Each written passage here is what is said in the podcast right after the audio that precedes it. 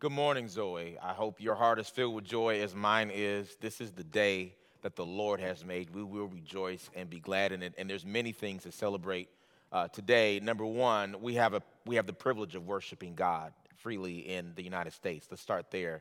And secondly, I just want to thank uh, Elder Elder Dennis and Sister Perilla for their wonderful sharing of the word today and offering in prayer and in communion. It just I've really enjoyed uh, just celebrating God in various ways this morning, and we're going to continue uh, with it this morning, getting into the Word of God and continuing our series. I'm going to start off with a word of prayer, and then we'll get started. Father God, I just thank you and praise you for your goodness and your mercy and your grace, and I just thank you that you are. Uh, a, a, God of, of peace, a God of joy. I thank you that you're a God of clarity, that you are leading us and guiding us, that as we seek your face, you are clarifying uh, who, who you are to us, uh, who we are to you, and, and how you want us to navigate this world. We bless you and thank you. We pray that the word would touch our hearts this morning. In Jesus' name, amen. Praise God. So I'm gonna I'm gonna continue with my series, but obviously I need to change it. The title, that is, we have been in a series on Ephesians, and I had a title that had the word January in it, so I got to change the title. But I was going to change the title anyway because we're in a, se- in a different section of Ephesians. So uh, we continued our series last week on Paul's letter to Ephesians, but we will continue Ephesians today with a different title. And today's title is Don't Trip, a Crip Walk tutorial. Don't trip, a Crip Walk tutorial. Now, that doesn't mean I'm about to dance for you because then I probably need a real tutorial. And you, and you never know, maybe I'll come out before this series and over, is over and do that for you. But uh, by Crip Walk, I don't mean uh, the dance, the popular dance that we've seen popularized uh, of late, okay? For our purposes, Crip stands for Christ revealed in prayer. Christ revealed in prayer. In other words, this lesson is about how drawing close to Jesus affects our walk.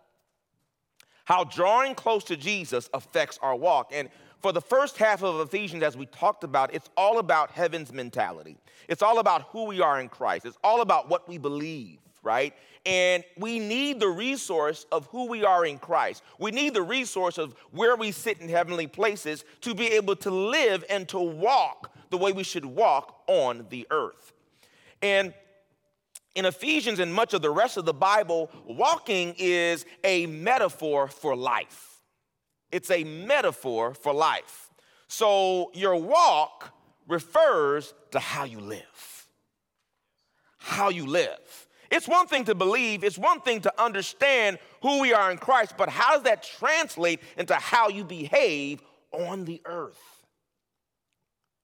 The first three chapters of Ephesians focus on what we believe, but the second three chapters focus on how we behave.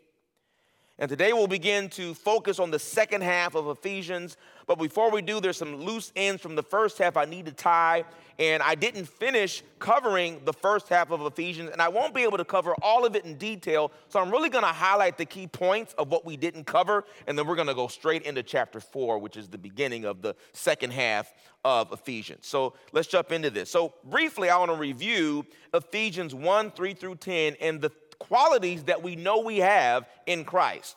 And they are this we are blessed, chosen, predestined, adopted, sons, redeemed, forgiven, wealthy, wise, heirs, sealed, and two other words we're going to talk about today seated poetry poetry. We're going to talk about that today. That's actually in Ephesians. So I'm going to I'm going to go back to the, the seated concept in Ephesians chapter 1. I'm sorry, Ephesians chapter 2, verses 4 through 6. And we'll read it here and then we'll expound on it. It says, But God being rich in mercy, we talked about that last week. God is comparing, Paul is comparing God, Jehovah, to Diana, the goddess that was celebrated in Ephesus. And the temple that, that where they worshiped her was also a bank. So she was a so and her and her image was on the money. But God is saying, look, there's a God we serve who's also rich. In fact, he's richer than Diana, and he's rich in mercy, and he's rich in grace, and there's unsearchable riches in Christ. It says, But God, being rich in mercy, because of the great love with which He loved us, even when we were dead in our trespasses, we talked about that last week, made us alive together with Christ. By grace you have been saved. Verse 6 is what I want you to focus on. Verse 6 here. And raised us up with Him and seated us with Him in the heavenly places in Christ Jesus. I want to focus on the word seated. Remember, I told you about the the, the, the, the writing uh, with, by Watchman Nee. He has a book he wrote several decades ago called Sit, Walk, Stand. And it's an amazing analysis of the book of Ephesians. He isolates those three main uh, metaphors in the book of Ephesians. It talks about us being seated, it talks about walking, and then at the end of Ephesians, it talks about standing. We're going to focus on the seated part of this. So, in this context, seating represents authority, but also rest and completion. And I want to quote something from Watchman Nee from his book. He comments on this. He says, quote, Christianity begins not with a big do, but with a big done.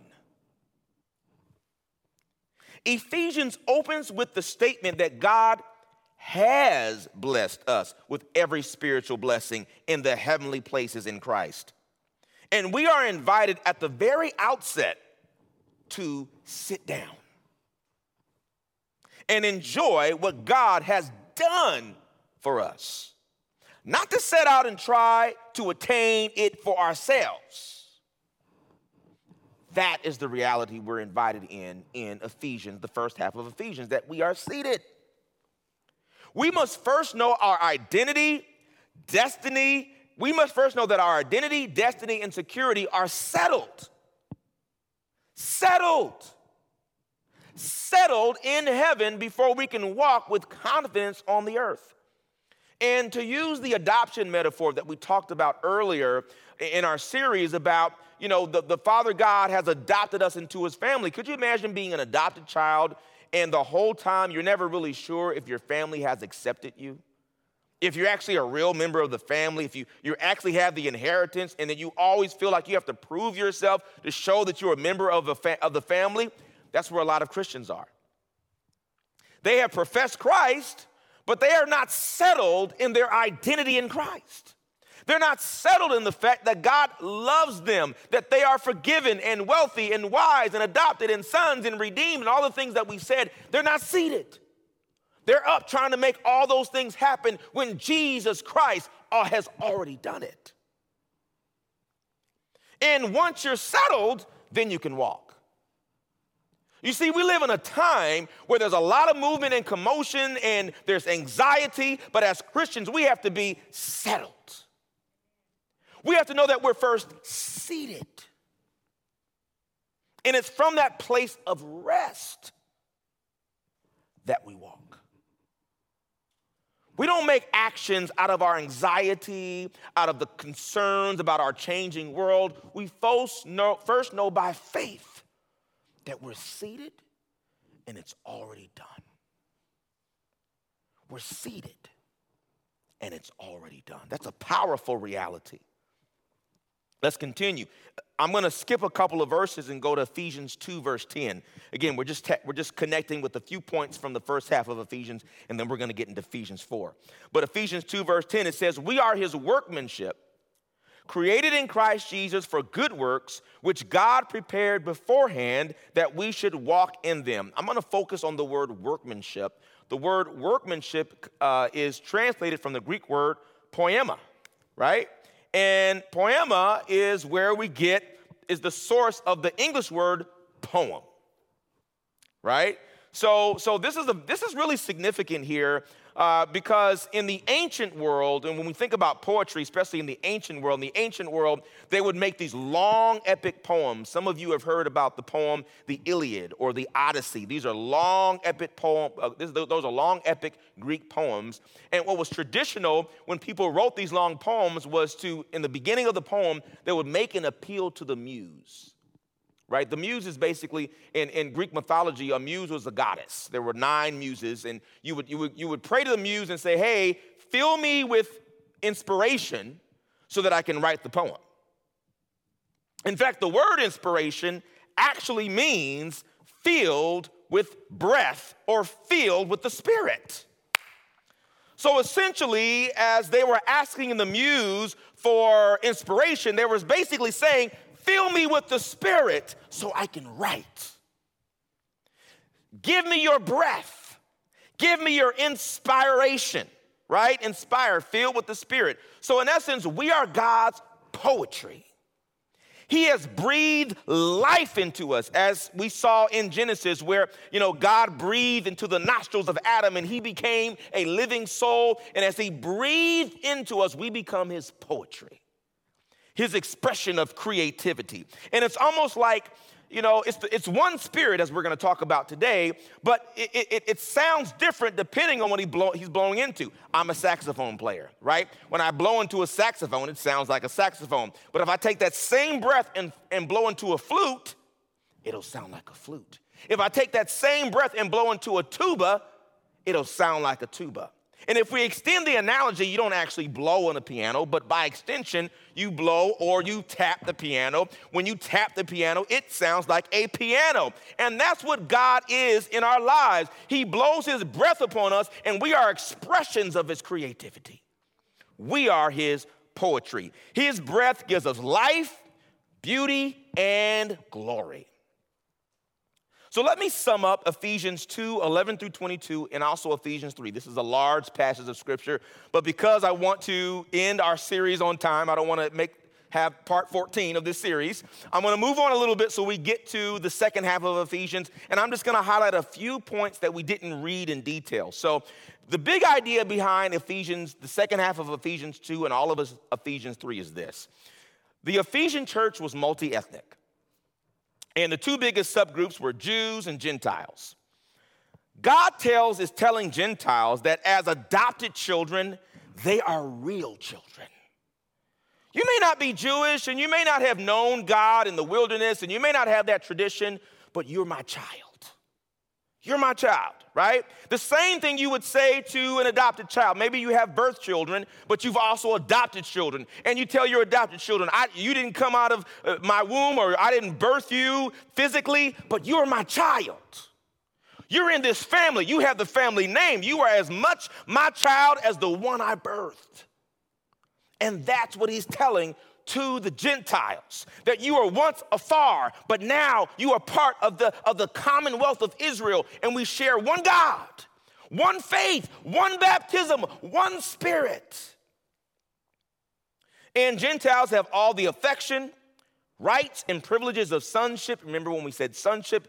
It, it the focus is, it, what it means is that we have the, the status of the favored son making reference to Roman family law, which I won't re- review right now. We've had those lessons, but everyone in the family has the status of the favored son. That's what that's referring to.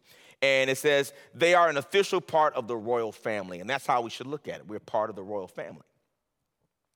And that's where Ephesians 4 kicks off here, okay? So so so I'm going to I'm going to take that point about the royal family and I'm going to, we're going to read Ephesians chapter 4, 1 through 16. I'm going to invite you to stand for the reading of the Word of God. Even if you're at home in your bed in your slippers, you're welcome to stand with us. Uh, we're an independent, charismatic church, but a little liturgy doesn't hurt. So we will stand up and read the Word of God here. And it go, I'm reading from the ESV, uh, but I'll read it this way. We'll say Ephesians 4, 1 through 16. Here we go. I, therefore, a prisoner for the Lord, urge you to walk in a manner worthy of the calling to which you have been called with all humility and gentleness, with patience, bearing with one another in love, eager to maintain the unity of the Spirit in the bond of peace. There is one body and one Spirit, just as you were called to the one hope that belongs to your call. One Lord, one faith, one baptism, one God and Father of all, who is over all and through all and in all. Verse 7. But grace was given to each one of us according to the measure of Christ's gift. Therefore, it says, when he ascended on high, he led a host captives. He, had a, he led a host of captives, and he gave gifts to men. In saying he ascended, what does it mean but that he also had also descended into the lower regions, the earth? He had he who descended is the one who also ascended far above all the heavens that he might fill all things verse 11.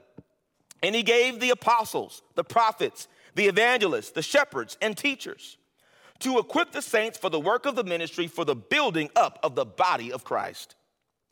Until we all attain to the unity of the faith and of the knowledge of the Son of God, to mature manhood, to the measure of the stature of the fullness of Christ. Verse 14 so that we may no longer be children tossed to and fro by the waves and carried about by every wind of doctrine, by human cunning, by craftiness and deceitful schemes. Rather, speaking the truth in love, we are to grow up in every way into Him who is the head, into Christ, from whom the whole body, joined and held together by every joint with which it is equipped, when each part is working properly, makes the body grow so that it builds itself up in love. Let's praise God for the reading of His word. You may be seated.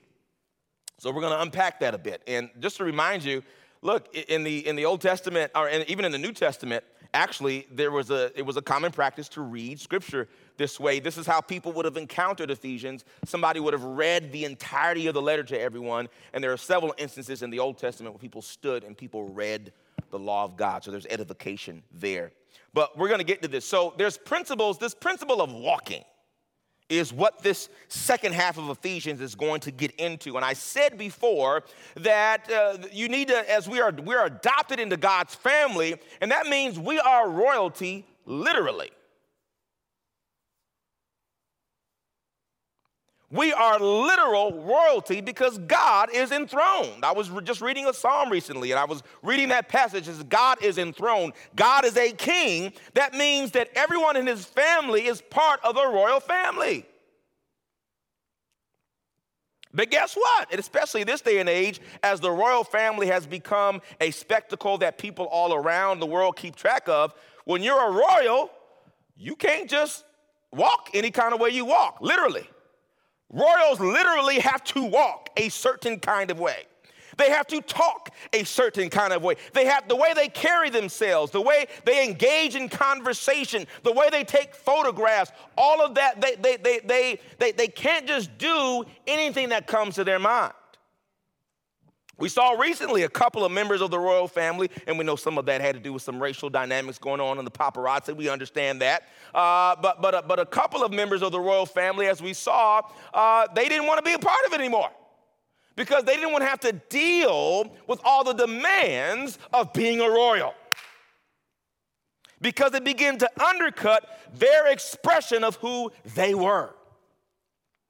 But in God, you know, look, it's the same thing. If you want to be a royal, you got to act like a royal. There are expectations. You're in this family, you have the family name, you have to act like your king.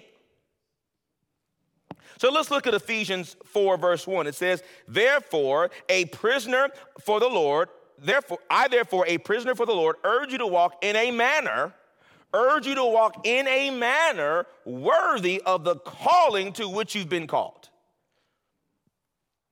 Now, we saw, we, we went through the first half of Ephesians and all those words blessed and, and wise and wealthy and redeemed and forgiven. Yeah, now walk in a way that's worthy of who you are. That means how you live. That means act like you are part of the royal family. You should consider Googling that at some point this week the royal family and the things they have to do. It's a lot, it's a lot of demands, okay? But they're resourced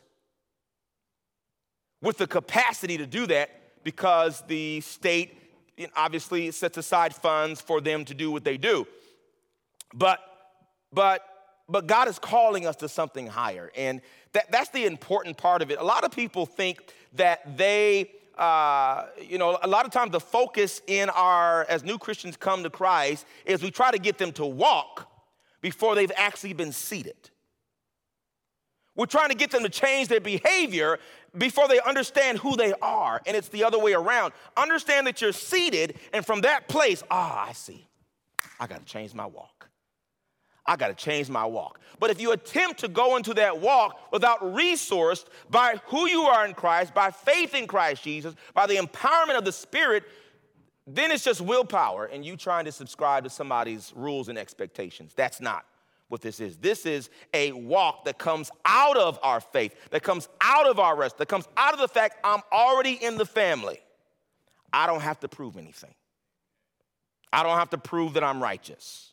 I don't have to prove that I'm a holy. I don't have to look a certain way for other people's benefit. I'm already pleased by my Father, so now let me act like I'm a child that's well pleased by their Father. So, the first principle there is we walk with dignity, right? The next principle of walking is we don't walk alone. And we see that in Ephesians 4 2 through 3. 2 through 3. It says this with all humility and gentleness, with patience, bearing with one another in love, eager to maintain the unity of the Spirit in the bond of peace. I'm gonna read that again humility and gentleness, patience, bearing with one another in love, eager, eager eager to maintain the unity of the Spirit in the bond of peace. You know, it amazes me. There's a there's very popular these days. You know, you see you see the YouTube videos and things, and people it says people who've left the church. They don't believe in church anymore. They they're spiritual. They may even say they love God and love Jesus, but they just don't go to church anymore, and they have their reasons. I won't get into them. I won't get into those reasons. I'm not suggesting that, that there aren't things that, that prompt them to, to, to have a hostile attitude toward church. There, there are things that happen that, that do that to people, okay? But when we're with Jesus, our love for Jesus makes us eager to preserve the unity. A sign of your fidelity to Christ is that you're eager to preserve the unity. And why do you have to preserve it? Because it doesn't happen by itself. We got to stay or do our part to stay connected. And let me say this you can't say you love Jesus if you don't love his church. You can't say you love Jesus uh, if you don't love his church. Why? Because the Bible says, we know by analogy and by all those other kind of things that the church is the bride of Christ.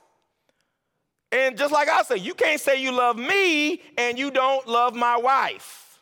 Those things don't go together. You can't be nice in my face and say whatever you want, Dr. Joshua, but your wife, man, I don't want to talk to her. You, you, you don't really love me then. You don't really like me then. So, yes, the, the church has issues. Yes, the church needs to uh, uh, be, be refined by the Spirit, but you know, just like you do with your family, uh, you, I can talk about my brother, but you can't talk about my brother. You, you can't do that. so you, want to be right with me, you got to be right with them. And that's what God is saying to us. That's part of our walk. We don't, we don't, we're, we're not lone loners. There's times to have times of solitude, but those are temporary. We come back to Christian community. That's a vital part of our life, and it's, it's unbiblical to be isolated like that. That's not in the scripture. Let's continue with this, right? So, the, the other principle here is similar to we don't walk alone, we also walk together. So, you can be with somebody, but that doesn't mean you are together, right? That doesn't mean you're on the same page. That doesn't mean you're in lockstep. Okay? So some of us like, I'm here, I'm here, I'm at church. Okay, I'm listening to the word. I'm in here for praise and worship. I'm tuned in, but you're not together. You, you're just doing it out of obligation. You're doing it to show that you're with us, but you're not really with us. And by us, it's with Jesus. Why? We have to be eager to preserve the unity. Eager. And there are qualities that help us to do that. And some of those were listed in the verse we read the various fruit of the Spirit, love, and, and all gentleness, those kinds of things. Let me read this passage here Ephesians 4 4 through 6. It says, There is one body and one spirit, just as you were called to the one hope that belongs to your call. One Lord, one faith, one baptism, one God and Father of all, who is over all and through all in all. In other words, we are one big family united by the Spirit. It's not a separate, you know, part of a separate family that's over there somewhere in the corner. We are one family. So that we've got to do this together. You know, you live in, you live in a household with somebody, and there's a bunch of you in the house. You gotta, you gotta, we gotta be in lockstep. Okay, so how are we gonna do chores? How are we gonna do meals? How are we gonna do rent? you know, we gotta figure that out. You got to work together. It can't be separate people kind of doing their thing. It, it, it, requires it requires us to be together, and that's not just physically. That's mentally, emotionally, and spiritually. When we come back physically to church, our mindset should be we're doing this together. We're in it together, not our separate agendas. I'm just here for church to get what I need. That's not the Bible.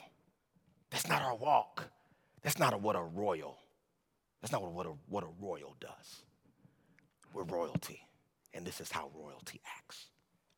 Let's continue. We walk with resources.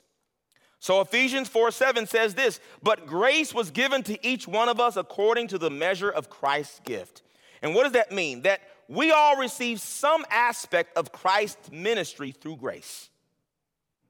Some aspect of the ministry, perspective and attitude of Christ is highlighted in our lives. Well, I said earlier that we are God's poetry. We're all different expressions of His creativity, and we all have a little different piece of His ministry, sort of like when you see children and different ones have different aspects of their parents' characters, qualities, or what have you. The same with us. We have attributes of Christ's ministry. We have things that, that come from our Father and from our Lord Jesus Christ. And so by grace, we have these gifts, and those gifts are designed to be used.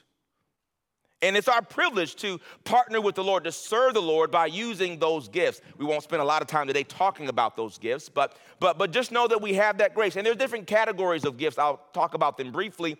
Uh, in this, in, in Ephesians, it talks about what some people just call the ministry gifts. Um, which are referring to ministers essentially and their specific roles. There's other list of gifts. There's a list in Romans that has to deal. Uh, some people call them grace gifts and they're, they're, they, a lot of times they affect your personality. Um, they have to do with leadership and service and giving and encouragement and prophecy and all those other kind of things. And then you have another list in Corinthians that are the gifts of the Holy Spirit.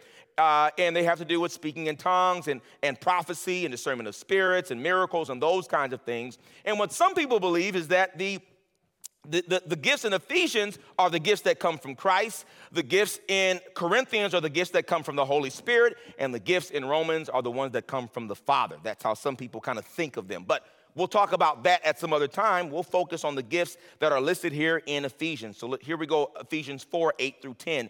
And I'm to say something brief about this here. In Ephesians 8, it says this Therefore, it says, When he ascended on high, he led a host of captives and he gave gifts to men. And saying he ascended, what does it mean but that he also descended into the lower regions, the earth?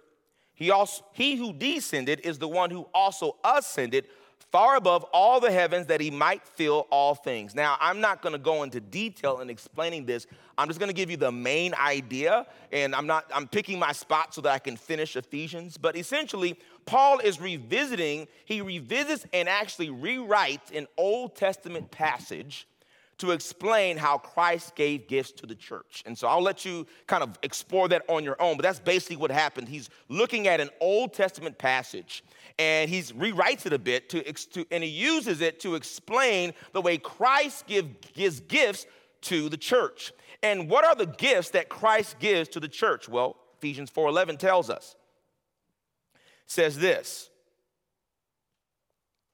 In Ephesians 4:11, it says this, and he gave, these are the gifts that God gave the church. And he gave the apostles, the prophets, the evangelists, the shepherds, and teachers. Apostles, prophets, evangelists, shepherds, and teachers. I'll just say these briefly. Uh, some people look at this list as a group of five gifts, and some people look at them as a group of four gifts, and it has to do with how you interpret the Greek. And I, I, I don't spend a lot of time thinking about that. I don't think I worry about it too much, because uh, some people just think pastors and teachers are the same person. And some people think there's pastors and there's some people who just teach and don't pastor. And I, I, again, I don't get too much into it. The, the, the, main idea here is that there are categories of ministry leadership uh, that God gives to the church. And I like to think of them as God's assistant coaches. Okay, if you're familiar with sports, and you should, especially today, this is Super Bowl Sunday. we have the Chiefs playing the Buccaneers, and what, what an epic series that we're gonna watch. And let me tell you that on each of the sidelines of those teams, there's a head coach and there are assistant coaches. And in football, there are specialty coaches. So you have a, a, a coach just for defense, a, a, coach just for special teams, a, a running back coach, a, lineman coach. And so they all have specialties that focus on an aspect of the total coaching picture. All right? So we can think of the gifts that come from Jesus that way. Jesus is the ultimate uh, ministry leader, but various aspects of who he is are emphasized in various specialty coaches.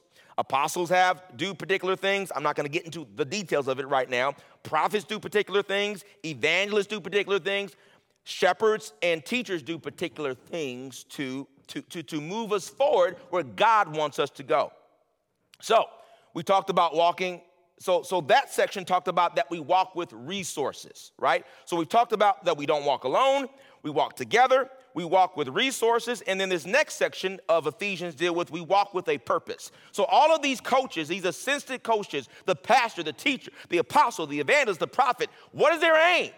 Ephesians 4:13 tells us. Until we all attain, I'm sorry, Ephesians 4:12 says this, to equip the saints for the work of ministry for building up the body of Christ. I'm going to focus on the first half of that sentence.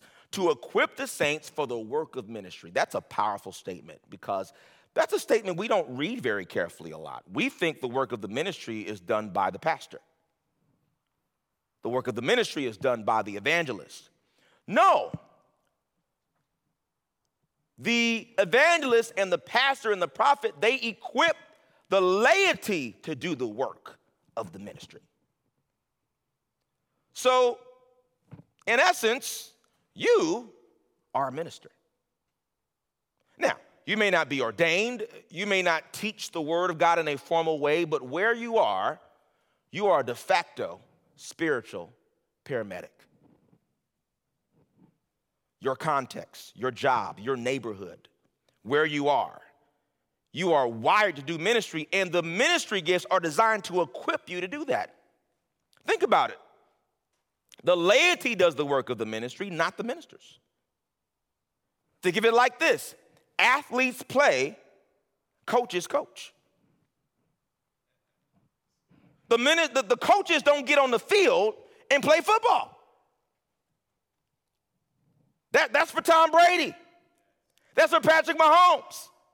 That, that's not for the coaches. They're on the sideline coaching you so that you maximize your talent, so that you're effective on the field. There's a ministry God has called you to, and it may not look like you being on a stage in, in a church preaching like this, but God has called you to reach your coworkers. He called you to reach the kids at the YMCA. He called you to reach your neighborhood, your family members, your extended family. That's your ministry. I'm not there, you're there. And church is designed to equip you to minister effectively. What's the other principle here? We walk forward, not in place. Ephesians 4:13 says this, until we all attain to the unity of the faith and the knowledge of the Son of God, to mature manhood, to the measure of the stature of the fullness of Christ. What's our takeaway from this? Well, look, the purpose of ministry is Christian adulthood, both individually and collectively. Growth. We have to mature.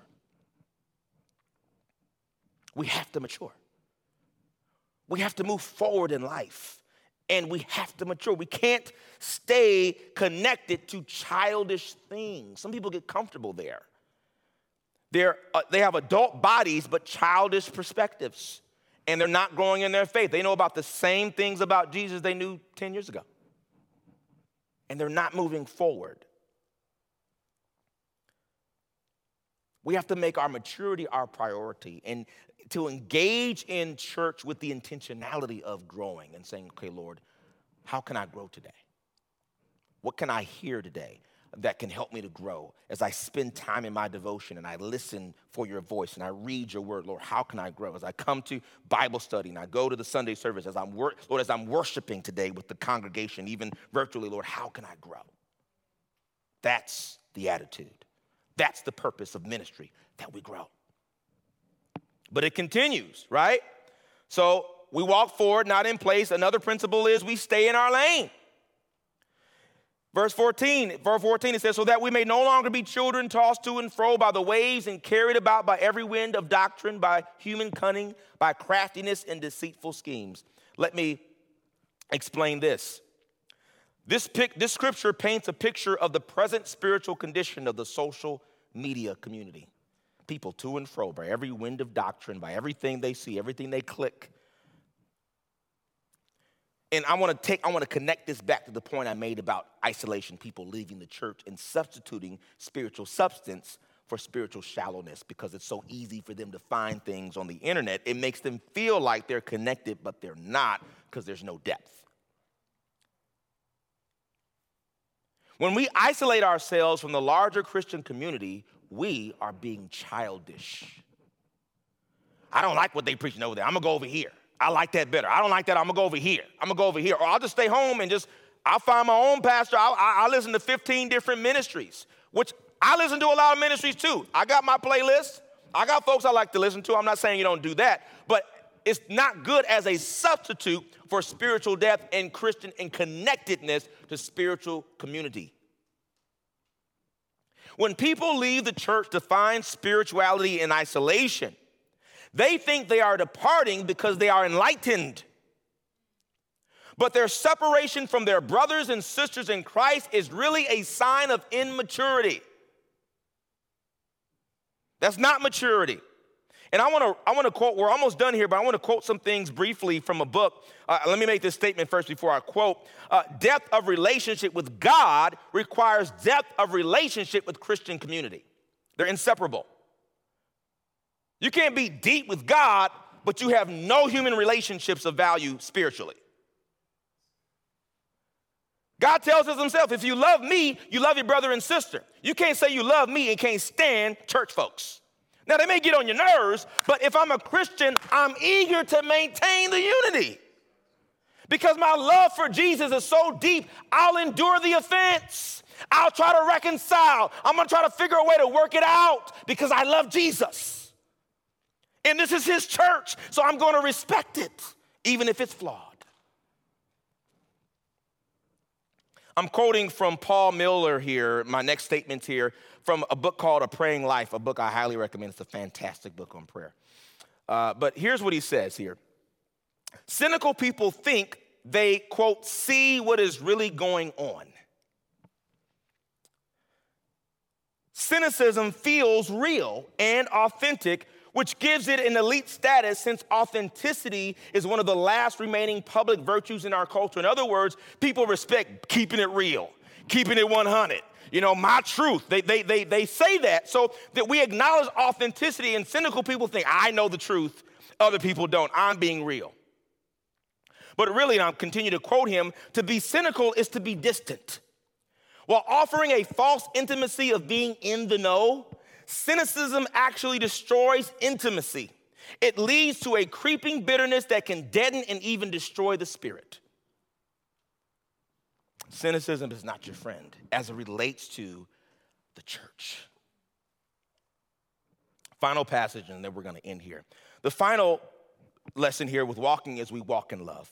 Ephesians 4 15 through 16 says this Rather, speaking the truth in love, we are to grow up in every way into Him who is the head into Christ from whom the whole body, joined and held together by every joint with which it is equipped, when each part is working properly, makes the body grow so that it builds itself up in love. What do we get from this?